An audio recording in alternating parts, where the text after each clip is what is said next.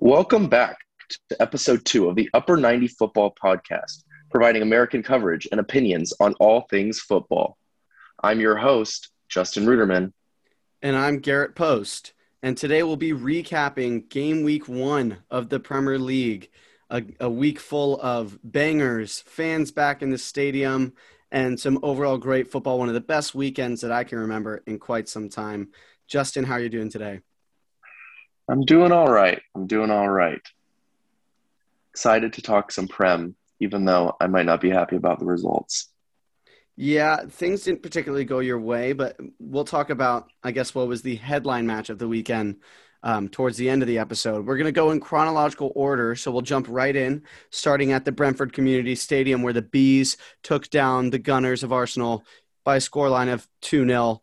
Goals from Sergi Canos and Christian Norgard. Just some immediate reaction on this game. Yeah, my my reaction is this everyone's taking a lot about how Arsenal are so bad at the beginning of the season. I think that we should talk more about Brentford and how well they played because not that Arsenal didn't play poorly, they did, but this is not the Arsenal team that we're going to see the entire season. They didn't have Aubameyang, they didn't have Lacazette. Partey is still injured. We're going to see a different team with those stars in the team. So I think we should talk more about Brentford, how well they played in the first game back up in the Prem. We each predicted uh, one promoted side to stay up last week in our in our first episode. Both of them won this week, so good good start for us. What about you? Yeah, I agree. Um, I think we learned that I think Brentford will be relying on their home form a lot this season.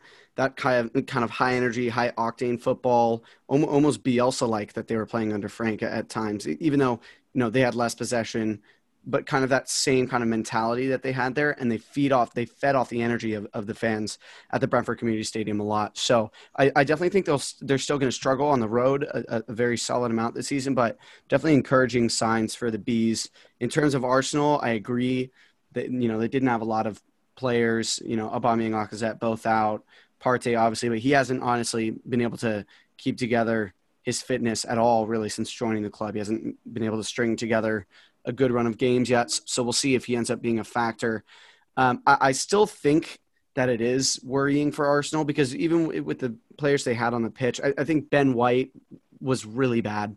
Uh, he just uh, he just wasn't good, and, and we'll see. Maybe he'll be better when Gabriel comes back into the lineup and, and partners him in center back.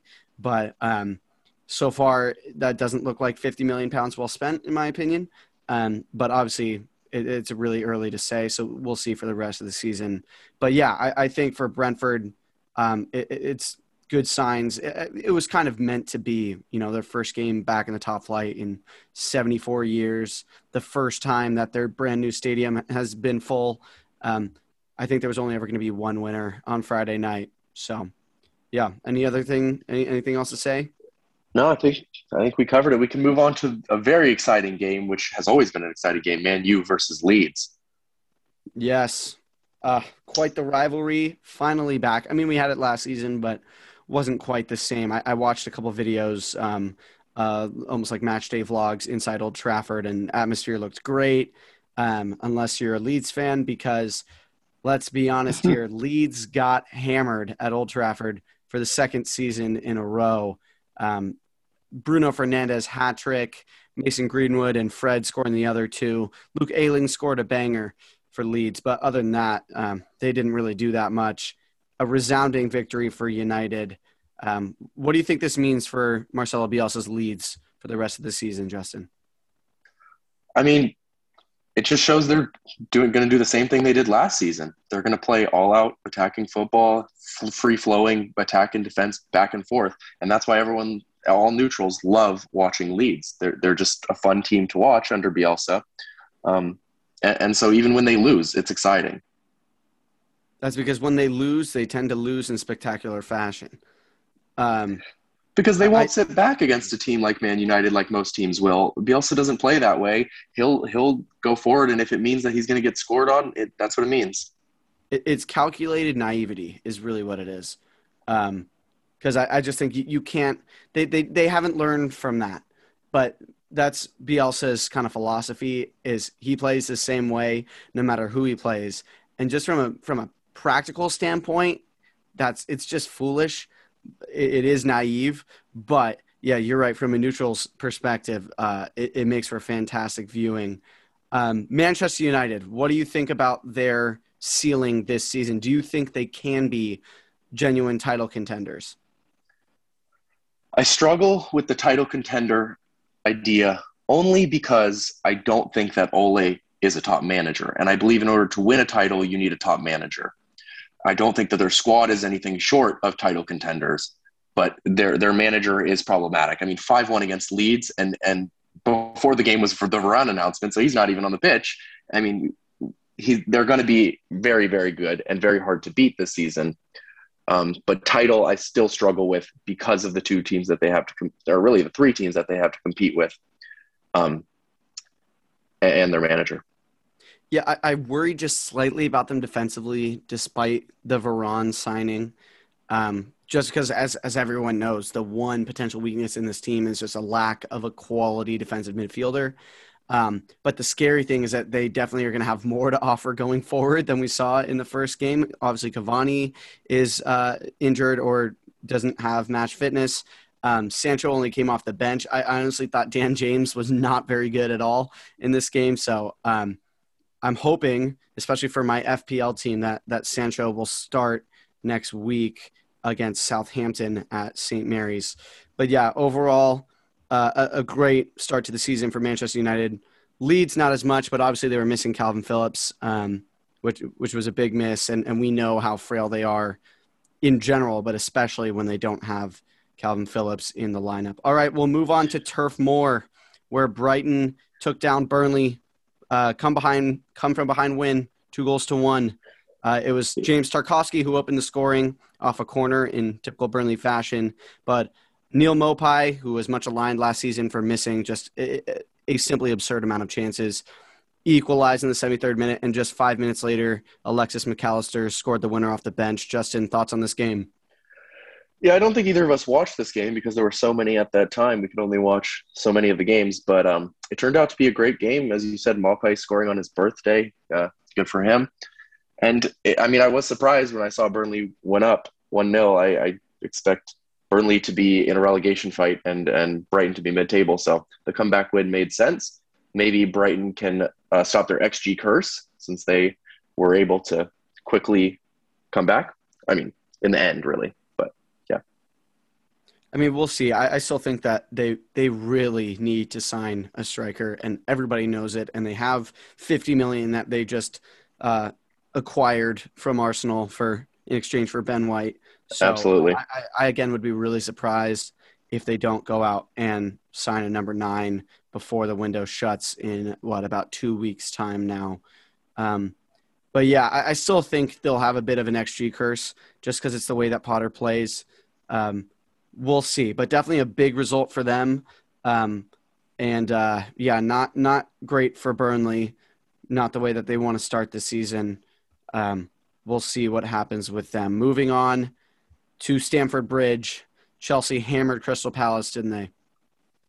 Absolutely, they did. I mean, comfortable win without Lukaku. They're they're showing that they're legit title challengers. I think that that's pretty obvious to everyone. Um, obviously, as Americans, we love a Pulisic goal. Uh, we we also got Reyna to score this weekend, and the Alonso free kick was a peach. And um, yeah, the, the Chalobah goal just topped everything off for Chelsea. I mean, his, his reaction, his celebration was, I'm sure, as a Chelsea fan, uh, amazing to see. So just yeah, yeah, that, cementing themselves as title challengers. Yeah, that was a great moment for for Chalobah, but I, I I do think it's a little bit funny just considering that it was the third goal playing against Palace at home in a rout. But I, I get it. I get it. I still just think. Yeah, but that's why it's so cool it. for Chelsea fans. It's like he, that that goal is not even important, and look how much it means to him.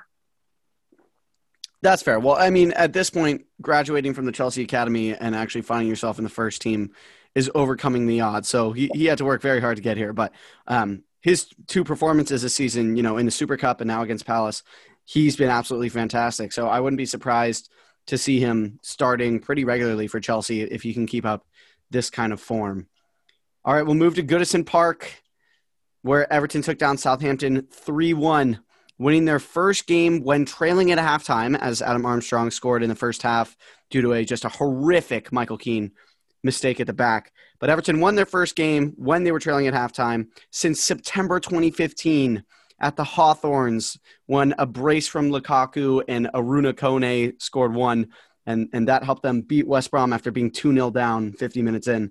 Um, I know, Justin, uh, you only partially watched this game, but before we get into my Evertonian analysis, just what are your thoughts, real quick?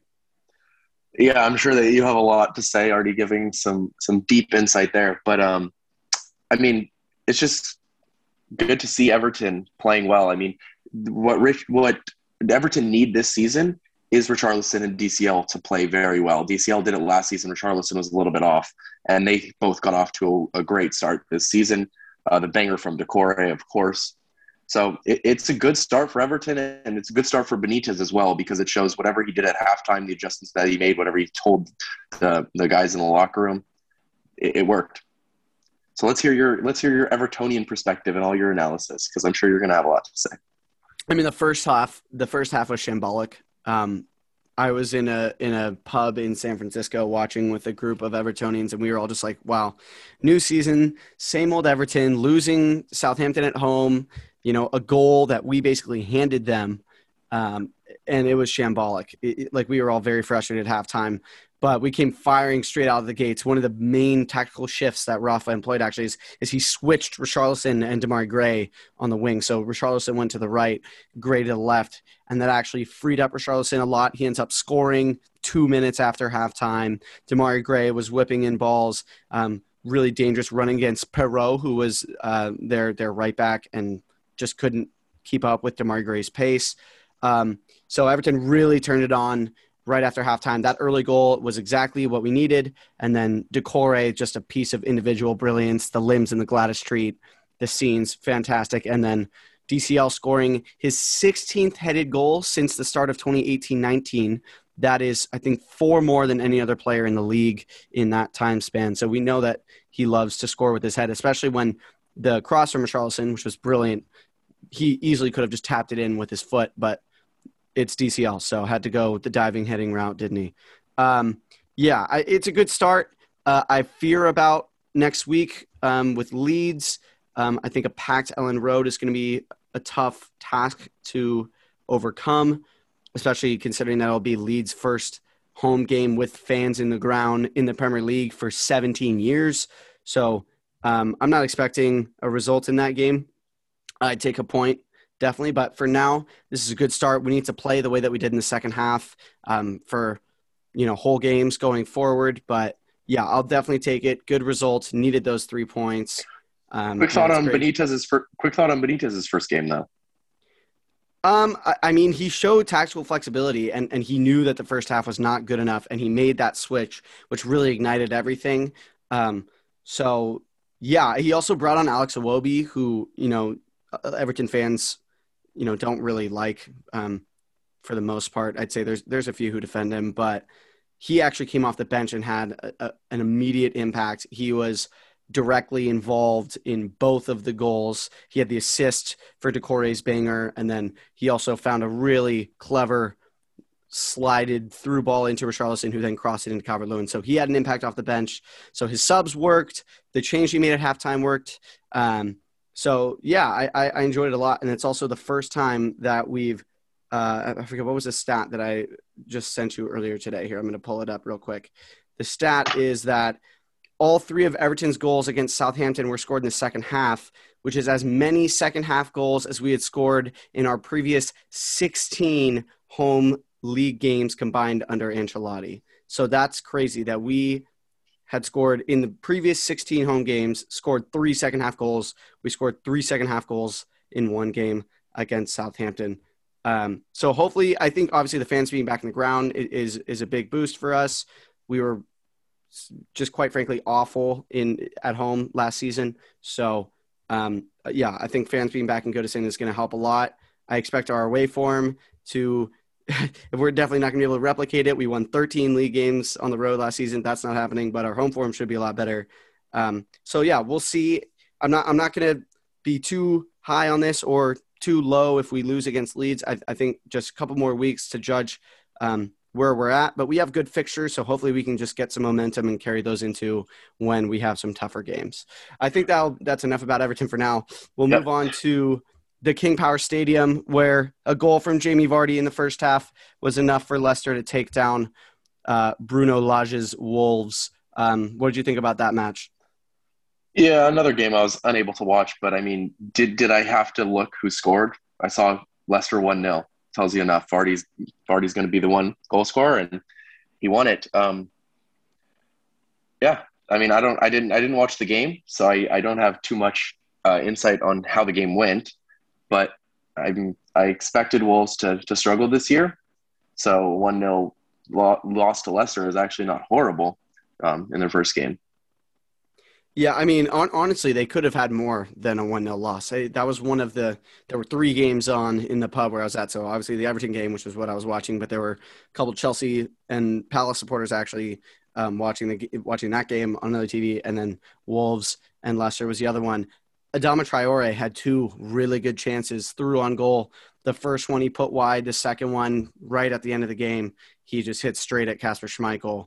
Um, so I, honestly, I think Wolves could have gotten a point out of this game pretty easily, but Jamie Vardy's finish is just class. It's just what you come to expect from Jamie Vardy. Outside of the left foot into the top corner, over Wolves' new keeper. Um, what's it? Sa, I believe his name, something like that. Yeah, Jose Sa. Um, so yeah, it, classic Vardy finish. Leicester starting off um, the season strongly. Obviously, they won the Community Shield as well. So they have. Don't remind West, me. They have they have West Ham on the road next week. That'll be a really good game. That'll be a big test for both of those sides. Um, and we'll move on to West Ham in a little bit. Justin, you want to take us to the next game? Yeah, Watford versus uh, Aston Villa, which is a game that I believe I was watching and, and, you weren't able to because it was not on at the pub. Um, but I mean, Ismaila Sarr was absolutely incredible. He made Matt Targett look like his ankles were made of jello the entire night he, turning him inside and out. He got a goal. He, he everything that he did in that game just shows that he is Premier League quality, and honestly should move on from Watford after this season probably because it, it was impressive to watch this man work. Um, as well, the uh, the uh, banger from Cucho Hernandez when he came right off the bench and scored one minute after coming on and just curled it off the post beautiful goal, potentially goal of the week candidate. So it was it was a fun game. Um, three two. The Cucho goal ended up being the winner when Aston Villa attempted a very very late comeback. That was uh, not enough, but I appreciated that Danny Ings garbage goal for my fantasy. I, I, did too for my fantasy, but I, I, think that that John McGinn goal was actually fantastic. Assist from Leon Bailey off the bench in his first game for Villa, and McGinn just side foots it in in the far corner. That is not an easy finish, and he made it look easy. And yeah, you're right. I, I obviously was not able to watch a game, but I heard that Matt Targett was getting turned inside out, and I and I can bet that that's true considering that he got subbed off at halftime. Um, so obviously Dean Smith also saw that problem. Um, yeah, man, I'm telling you, don't sleep on Watford. This is why I predicted them to not get relegated. Remember, I think I put them in 15th. Um, so we'll see how that turns out. But yeah, a good start for them for sure.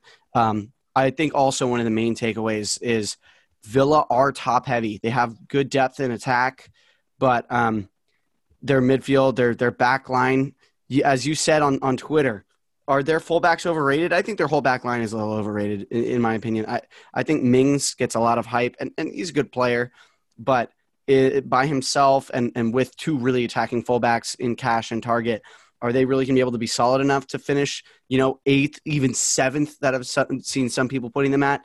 I don't know. And the fact that they just conceded three against Watford, newly promoted side in the first game of the season, not good signs for Villa, in my opinion, despite the late comeback the garbage time Danny Ings penalty. One of um, one of those some people yeah. was me putting them in seventh. You put them in seventh? Oh my goodness. Yeah, do not remember? Come on. No, I thought you put them eighth for some. Okay, you put them seventh. Yeah. See, I I think that's that's knee jerk. I I, I think um, they have good well. I, got, I, got I don't think of, goals will be a problem, but, but I got I think, a lot of um, Villa Villa fans in my comments saying, "No, they're not overrated. Don't don't be reactionary." Said, you know, Sarr just turned Targett inside out, and uh, Foden turned Cash inside out last last year. So we'll see. Yeah, uh, you know, good good start for Watford. Definitely, they needed three points to start the season off on the right tone. Um, next up for both of them is for Watford. They will be playing at the Amex against Brighton. Um, Villa have Newcastle at home, so that's certainly a winnable game for them. Um, so we'll see where they go from there. All right, moving on to the final game of Saturday which was Liverpool's 3 0 win on the road at Carrow Road against Norwich City. Um, goals from Jota, Firmino, Salah. Um, we were both watching this game very intently, so we'll definitely have yep. some good insight. Uh, you go ahead. What were your thoughts on this game? Yeah, I mean, I think that we'll both agree that Norwich probably deserved a goal. Um, they they created some chances, and that that melee in the box was incredible. That the ball didn't even go in. But I mean, nonetheless, an incredible performance from Liverpool, convincing start, showing that they're still the Liverpool of old with Van Dijk uh, playing the full 90, um, back from injury. I know he's been playing preseason, but a full 90 start with a clean sheet is a great start for him back from a terrible injury. Um, and as you said, Jota Firmino Salah scored. I mean, you can't get better than that as a Liverpool fan, except for maybe Mane tapping one in as well. Um, so yeah, I mean, very very convincing from Liverpool. And uh, as an American, love to see Josh Sargent get his debut for Norwich. Definitely, that's a good point. I almost forgot about that. Um, yeah, I think Norwich deserved more from this game. You know, I, I don't think they deserved a point. You know, the, their defending was far too shambolic for that. But I think 3 0 actually flatters Liverpool a bit, in, in my opinion. Um, Jota's goal was, you know, straight up a, a miscontrol from Salah, found through, well finished by the Portuguese. Um, the Firmino goal was a tap in. I mean, it, it's the most Salah show is really what it is. That's Salah assist on both of those, even though the first one he didn't really mean. The second one he definitely did, cutting it across for Firmino. But the way that the ball got to him in the first place was a little bit fortunate as well. And then the third goal, just a curler through bodies. I, I still think that Krul should have saved it, but um, he saw it late, so I can kind of understand. You know, he got a, a, finger to it, but couldn't keep it out. Overall, yeah, I think Liverpool definitely deserved to win the game. I, I think uh, you look at their midfield three that they started, and it was pretty poor. And I think Norwich, in in the first half at least, had had a good. Um, good control over the game. Not you know, not that they controlled the game, but they were definitely in it and they were possessing the ball. They were fine making some good moves, getting down the wing, but really their quality in the final third was was just bad the whole game. Their biggest chance to score, as you said, the melee in the box at the end off the free kick. Um, so I think they definitely deserved a goal. Maybe not then, based on the fact that they just couldn't find that final ball. Um, but yeah, encouraging for Liverpool to have Van Dijk back for the full 90 minutes. I didn't expect that. Um, Salah is still Salah. That's what everyone expected. Um, so yeah, you know, right how Liverpool start one of three teams to win on the road this week out of 10. So there were 10 games, uh, zero draws, um, and then seven home teams won, three away teams won, being Liverpool, Brighton, and um, West Ham. So yeah, good start for Liverpool. Um, we'll see where they go from here. They need uh, their midfielders back though, because uh, you know against a better team that isn't so frail defensively, I think that midfield three of they started Milner, Oxlade-Chamberlain, and Keita. I think that could definitely get exposed. So they need Fabinho back uh, in the starting eleven. They need Henderson back in the starting eleven, and they'll be fine. Yeah, I mean, I think that's definitely their you know second string midfield. So winning with that, we'll we'll see what they can do when they get some midfielders back. Not that they have you know the best midfield depth right now. But moving on to uh, Newcastle versus West Ham, which on paper looked maybe not like the most interesting game of the week, but turned into, in my opinion, the game of the week. It was a fast start, early goal. It went back and forth um, with West Ham keep leveling it and eventually coming back and winning it. Six goals total. Um, I mean, it was just a fantastic, entertaining game to watch, which I honestly can say I did not expect. I expected maybe a 1 0, 2 0 West Ham win to, to bore me to sleep. But it was the game of the week. Um, Benrahma, I said in our first episode, we'll have a breakout year. He already has as many goals as last year. He had an assist as well. Um, Antonio also off to a great start. He basically made it the entire game. So we'll, we'll see. It's, it's a good start for West Ham. Very entertaining game. Um, what about what are your thoughts, Garrett? Yeah, I mean, I agree. West Ham definitely were not at their best in the first half, conceding two pretty cheap goals um, off crosses to Newcastle. The defending was not great. St. Maximin um, kind of turned Cresswell apart there. Oh no, sorry, it was uh, it was Declan Rice. He you know turned him around, got to the byline, cross it, easy. Callum Wilson header. So I think West Ham definitely have things to work on defensively. I think conceding two against Newcastle, not great, but yeah, going forward, they, they were catching Newcastle on the counter brilliantly. Antonio with the pace going through. Um, they created a lot of chances. They just definitely deserve to win this game. Um, I think Antonio getting through fit, as as you said, is another positive for West Ham. we know about his injury record, but if he can stay healthy, he's actually now equaled Paulo Di Canio's goal record for West Ham at 47. So if he scores one more next week um, against Leicester, he will become their all-time leading Premier League goal scorer, which is kind of a testament to his consistency, but also his adaptability, his versatility. Considering that you know a few years ago he was playing right wing back, and then he was playing I, right wing. And then I was just about to say, did you see his interview? He I was, did see his interview. He, he was asked how, about tying the goal scoring record, and his response was, "Not back for a right back, is it?" Yeah, no, definitely not. Definitely isn't. But yeah, David Moyes' West Ham continue to roll on. Also, I got to say, I love that they finally gave Antonio the nine. It was a long time coming. Yeah, yeah, absolutely. And for Newcastle, we'll, we'll see. I mean, they still they still have Joe Willock to come in, and and that saved them last season. So we'll see what we can do this season. Yeah, it's again just defensive frailty. Um, yeah, not not looking great for Newcastle, and that's why we both predicted them towards the bottom of the table. You had them going down, didn't you? I did. I did. Yeah, and I had 18th. them. I think just I think I had them 17th, just one spot above the relegation zone. We'll see. All right, and then we'll move on to the final game of the match week. This is all you, Justin. Spurs one, uh, Manchester City nil. Give us your reaction. All right. Well, just like just like people were reacting a little too much to Arsenal, I think people. I mean, people were calling Grealish a flop. He was he's the best player for Man City on the pitch on Sunday. I I, I don't know where this flop idea is coming from when he played a very good game. He didn't have any help. Sterling and Mahrez, I'm not sure that they were aware that they were playing a football match. And Torres was up front making the same run. He made the same exact darting run through the center 20 times in that game. Not once was the ball played to him. And he decided, okay, I'm just going to keep making this run instead of making any other run possible.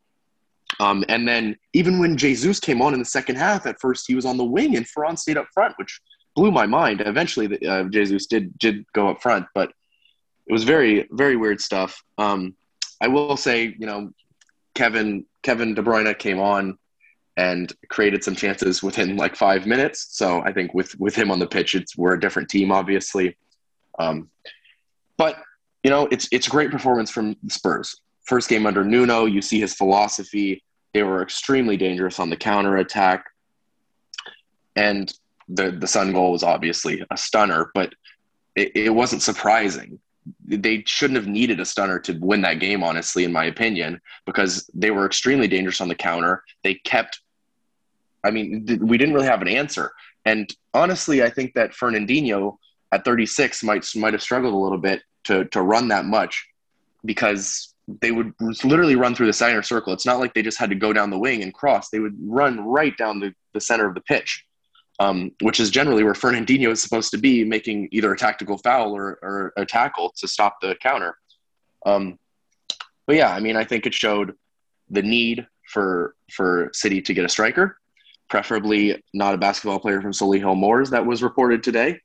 Um, if, if you've heard about that, but preferably preferably the guy that Kane, Spurs were missing and beat us without Harry Kane. So I mean, beating us without Harry Kane is obviously impressive and, and should be applauded. Nuno, impressive um, debut for just for uh, managing Spurs. So we'll see, we'll see. But hopefully, with a, a improved team with KDB coming back and Foden coming back, and hopefully we can sign a striker. So hopefully we can improve. But as far as Spurs, very impressive performance from their first game. I mean, yeah, De, De Bruyne came on the pitch and, and within 30 seconds was just playing some ridiculous balls right into the quarter of uncertainty, but none of them came off. Yeah, I agree. Um, you know, as I said, I predicted Chelsea to win the league, and, and I don't see that changing unless City sign a striker. Um, I, I, think if they sign Kane, um, they'll be pretty nailed on to win the league.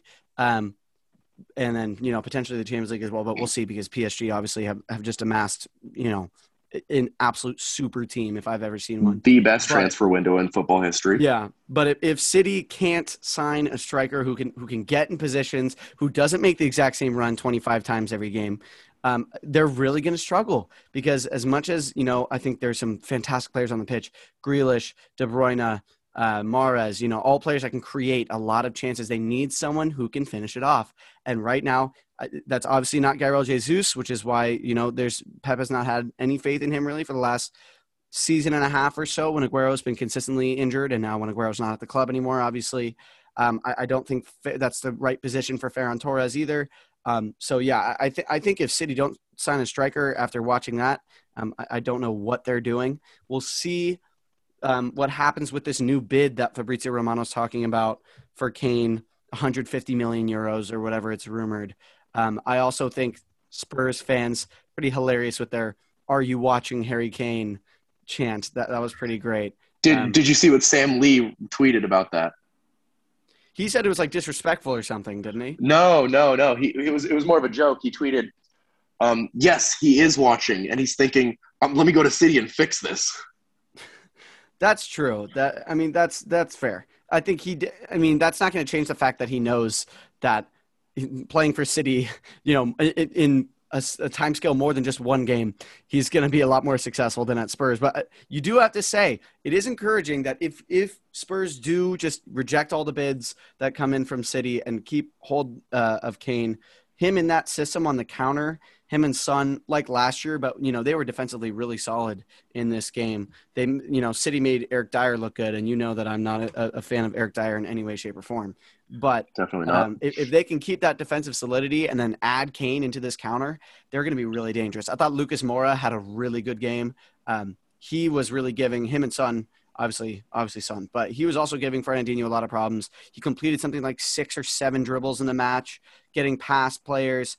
Um, so yeah, good signs for Spurs. Also thought Bergwijn was relatively lively, and and he's had a huge drop off in form basically since his first game against City at the Tottenham Hotspur Stadium. But um, and I think we would, I think it'd be remiss to um, not mention Japhet Tanganga, who I mean oh, had yeah, an incredible, yeah, incredible game. I mean, really, I, I tweeted before the game actually.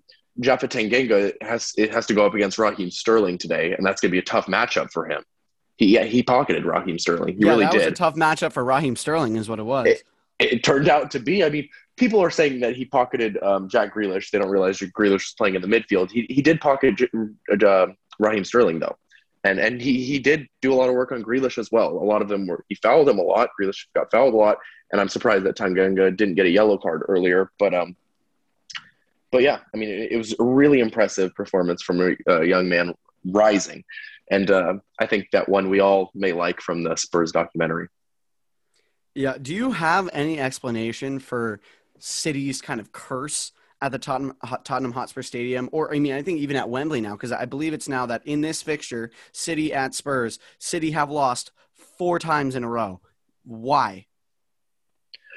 Well, I think I think it's the managers, right? When you look at it, Pochettino has always done well against Pep Guardiola, and so has Nuno.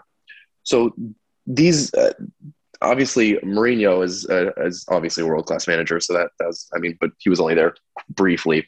Um, but Pochettino has always performed very well against um, against Pep Guardiola. He knocked us out of the Champions League in one of the most incredible ties of all time. Um, and, and Nuno Espirito Santo. I mean, he, he beat us twice with Wolves. He drew twice also with Wolves. He always performs well, and it's. I, I think that's. I think that's what it is. The the managers have very good idea of of what Pep's doing, and they uh, reply to it very well. It's impressive for sure.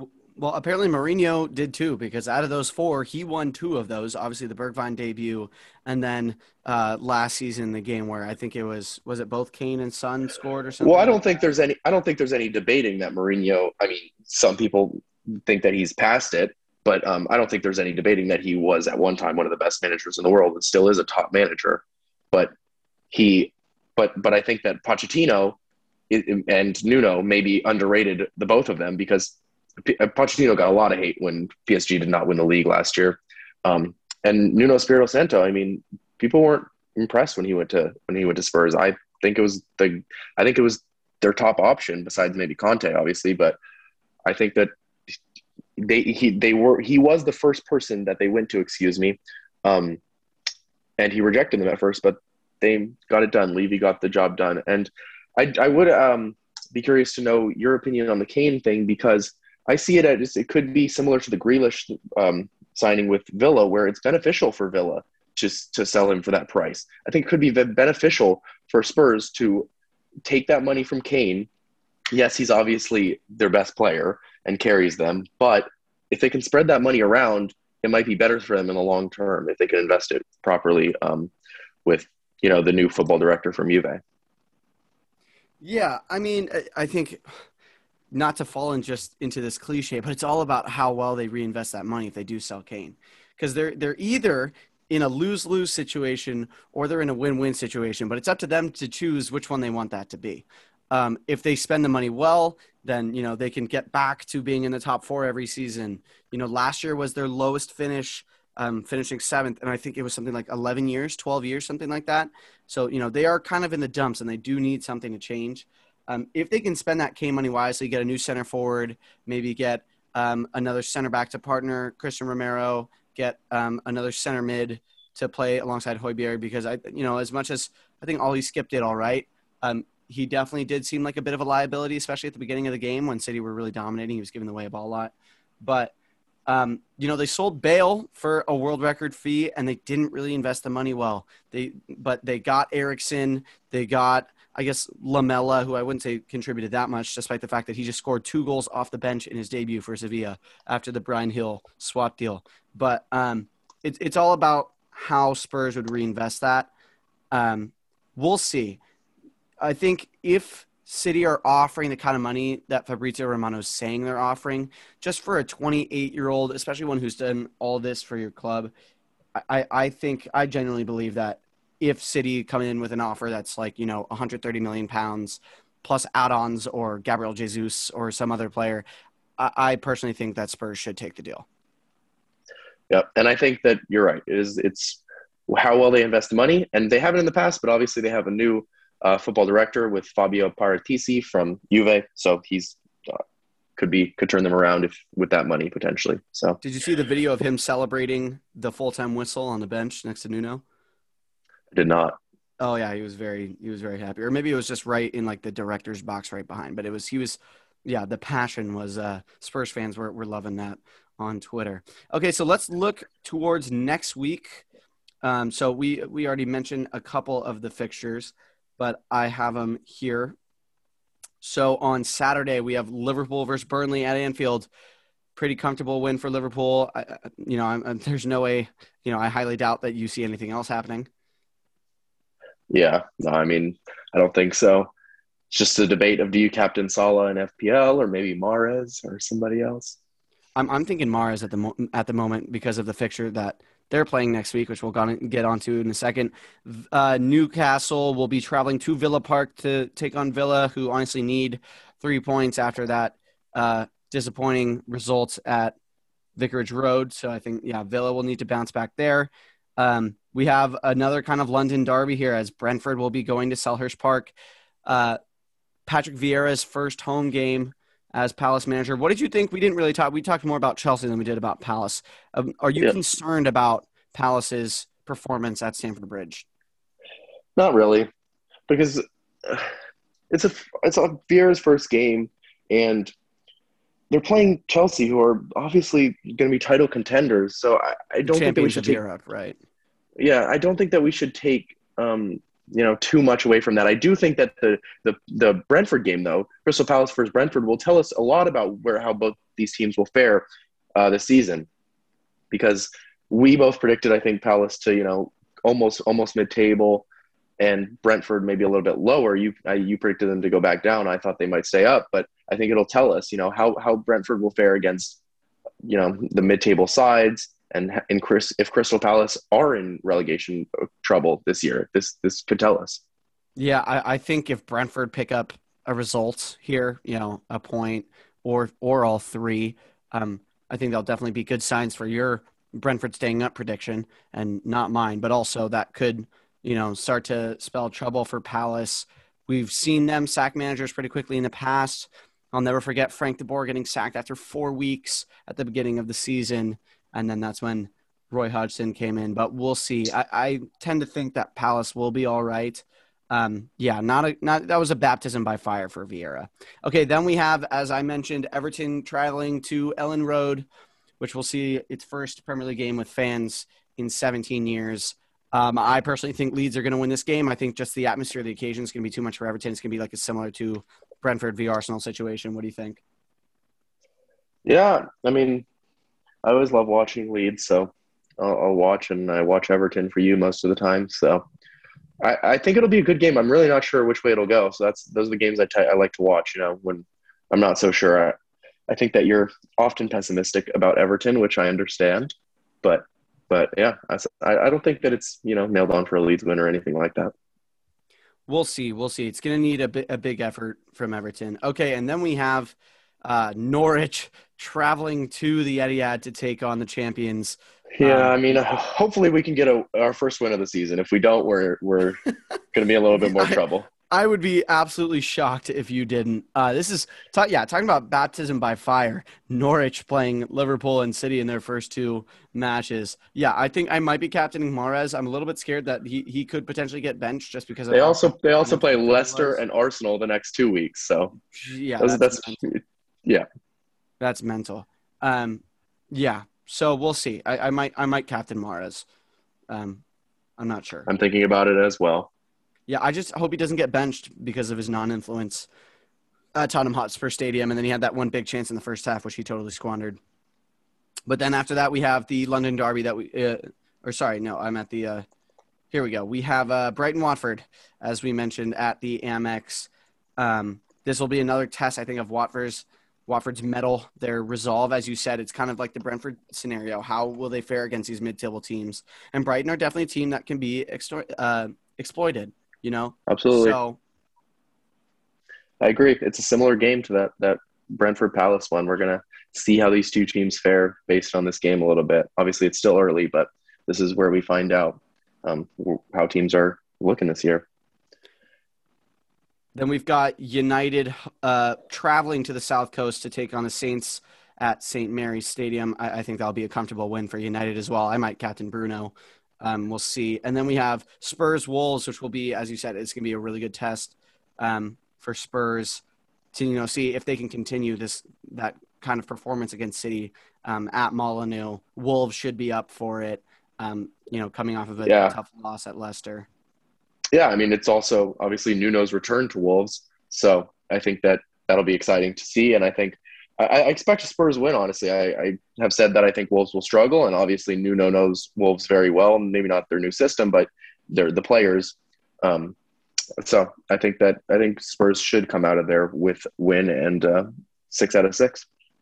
And then we've got potentially the game of the weekend, which is Arsenal hosting Chelsea in a London derby. Um, that should be a fantastic game. Personally, I think Arsenal, not only are they going to need a bunch of their players back to have any chance against Chelsea, but they're also just going to have to play a completely different way. Um, they, they can't replicate that performance at Brentford because they were just so uninspiring. So I see a Chelsea win in that game.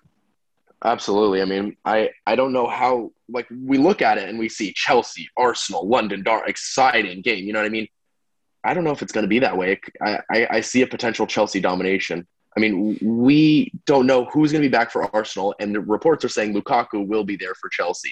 So an improved Chelsea, if we if we don't see Aubameyang or Lacazette return, it could be a bad it could be a bad day for Arsenal, in my opinion.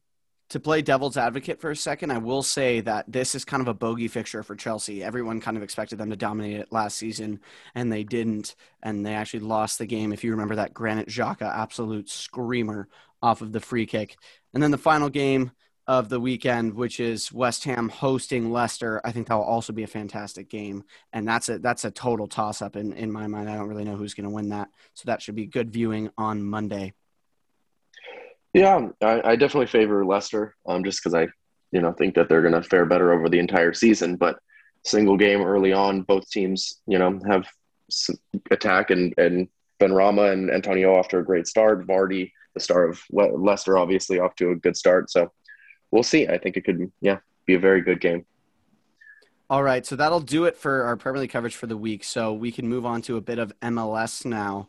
Um, we'll start, I guess, Justin. We can just start with um, the LAFC game, uh, one of the bigger results of the weekend, as Atlanta United, thanks to Josef Martinez' first goal at home in 22 months, took down um, LAFC. So, what were your thoughts on that match? I actually haven't talked to you about this yet, so I'm interested to hear your take on it. Yeah, I mean, um, you're right. I mean, Saturday in the MLS was really uneventful. I mean, there were a lot of games, but nothing too shocking or surprising or exciting happening.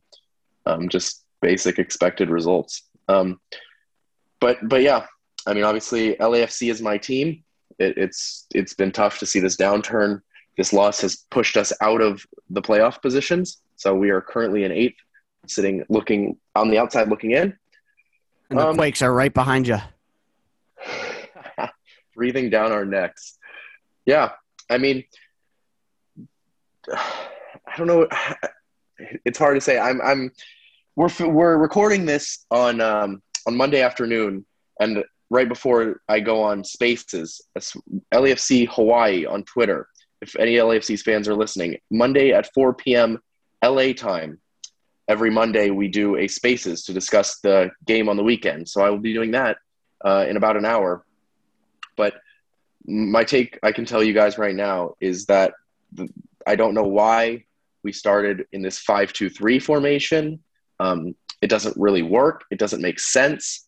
We need more uh, midfield stability. Atuesta was going much far forward than I expected. I expected to be a double six almost um, with with Blessing next to him, but Atuesta was going extremely far forward, which was leaving us vulnerable.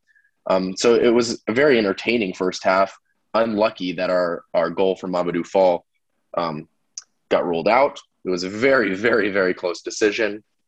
Um, uh, speaking of Mamadou Fall, though, he had a fantastic game, first start uh, MLS Team of the Week. So it's a great thing. And when LAFC is struggling at center back with Segura uh, tearing his ACL, it's it's a good thing to see a young center back coming up. But you know, another another result where it could be called unlucky. You know, the Martinez goal, we they they got one that you know we could have stopped if Murillo gets that interception where he's flinging his right leg over his head. Um, and and the Mamadou Fall could be counted, and then it's a one 0 win for us. So I get why a lot of LAFC fans are saying we're just unlucky. We keep getting unlucky, but it, when it, when when luck when you're unlucky every time, it's not luck. It's there's something else to it because luck is uh, something that is out of the ordinary. So that's my opinion. Hopefully, we can you know turn it around. I think that Bob Bradley is obviously in the hot seat. For those of you yeah, who don't I, I know, I say, do, do you think he should go? Yeah, I was. Yeah, so I, I am Bob out. I think I've been Bob out. I mean, I've been Bob out in, since. I, would love to hear your opinion on this because I've been Bob out since uh, the middle to end of last season, um, and it has started getting really popular this season um, with the way that we're performing. So, what is what does it look like with Bob from the outside? Um, I, I just think it's quite simply he like LAFC season has just been nowhere near good enough. You look at the caliber of players, the, the, kind of the profile of the club. You know, Carlos Vela, one of the best players in the league. Um, and he's just getting it wrong. And you say unlucky, but you know, with that quality of players, you should you should not be one point ahead of the Earthquakes after 19 games. Like that's just not good enough. And and I think I don't think LAFC were good enough last season at all either. I think he went, you know, there was the one season, the Sport Shield season, where they were absolutely exceptional. You know, obviously, were unable to uh, progress past the Cup semifinals, but um, the past two seasons have just been kind of bang average. And when you look at the caliber of players, the amount of money being spent, it's just not good enough. So I agree. I, I think I think Bob Bradley's had his time. I think he should be, you know, I, I think he should go now or within a couple weeks if the results don't get any better. Yeah, I think that the, I think that the um, El Trafico coming up at the end of the month could be the decider for that one. So right. That- keep that could keep be like keep a- your eyes peeled, LAFC fans. Could could be a Marco Silva situation where he got sacked about 12 hours after we got hammered at Anfield during the 2019-20 season. We'll move on to um, the big game from last night, one of the games of the season. I think. See, Hold on before before we get to that game. I think that we should touch on Nashville real quick. Oh um, yeah, yeah, because yeah, that, that was also a resounding victory, um, five two. And the reason I want to touch on Nashville really quick is just because I think that they need more respect as an expansion club. I don't think that they're getting their respect um, because people didn't. I, I don't know really why, but they finished last year in seventh, which obviously isn't fantastic. You know, just sneaking into the playoffs, but they had a shock result against Toronto. And they only got knocked out of the playoffs by the eventual champions, the MLS Cup winners, Columbus Crew. So, and, and they're now having an incredible season. They just beat DC United 5 2, resounding victory. And they're in third place in the East. They're having yeah, a and DC, and fantastic DC season. United, DC United are nowhere near as bad as they were last season. You know, they're in sixth place. They're in a playoff spot right now as well. Um, they're actually only four points behind Nashville at the moment. So that's a big victory for them to, to win in that way. And yeah, third place in the East, they're, they're definitely impressing. Also, they've been playing the last, I, I heard when Walker Zimmerman came off the bench yesterday, it was their first game with him for like 43 days or something because, Wow. you know, he was with the U.S. men's national team and then got injured. And that's arguably their most important player. Um, so with Walker Zimmerman Absolutely. back in the lineup, you know, uh, the reigning MLS defender of the year. Um, yeah, I, I think Nashville are, are definitely having a, a really good season, a season to remember. We'll see what they can do in the playoffs. Um, yeah, so I, I But totally. yeah, I mean, he's he's he's a huge leader for them. As as an LAFC fan, I can say when we lost Walker Zimmer, when we sold him, um, I think all AFC, all, all LAFC fans will agree it was you know we didn't get as much money as we would have liked, but we lost our leader, and it has shown ever since. We have not been able to replace that leader, especially an English speaking leader um, in a team of mostly South Americans. So, yeah, it's And great I for guess Nashville. Before before we move on to Seattle versus Portland, I'll just quickly touch on the Quakes who played on Friday against Vancouver. A nil-nil draw, honestly a fair result. Um, Abobasi got his first start for the club, um, but he was kind of playing left wing. Like Chofis was almost kind of playing as a striker. He hit the post, didn't he? He did hit. He did hit the post. Um, so i- you know the Quakes could have definitely won the game, but you know the unbeaten streak uh, going on even further. Quakes picking up points. We're we're now sniffing around the playoff spots. As I said, we're one point behind you guys. You know, right breathing down your neck. So um, yeah, you know, not a great result. Vancouver aren't a solid team, but it's it's better than losing at home, and uh, we'll move on from there. And we'll go to, as I said, probably one of the games of the season, I'd imagine, which was Seattle going into Providence Park in Portland, dropping a six spot on the Timbers, thanks to a brace from Fredy Montero, a brace from the ever so deadly Raul Ruidiaz, um, possibly the goal of the season from Jimmy Medranda on the full volley, just an outrageous goal. And then Nicolas Benezet scored in stoppage time. Um, the Portland goals were Blanco and Fochive and and it was actually two two at one point, and then Seattle just took over. What were your thoughts on this match?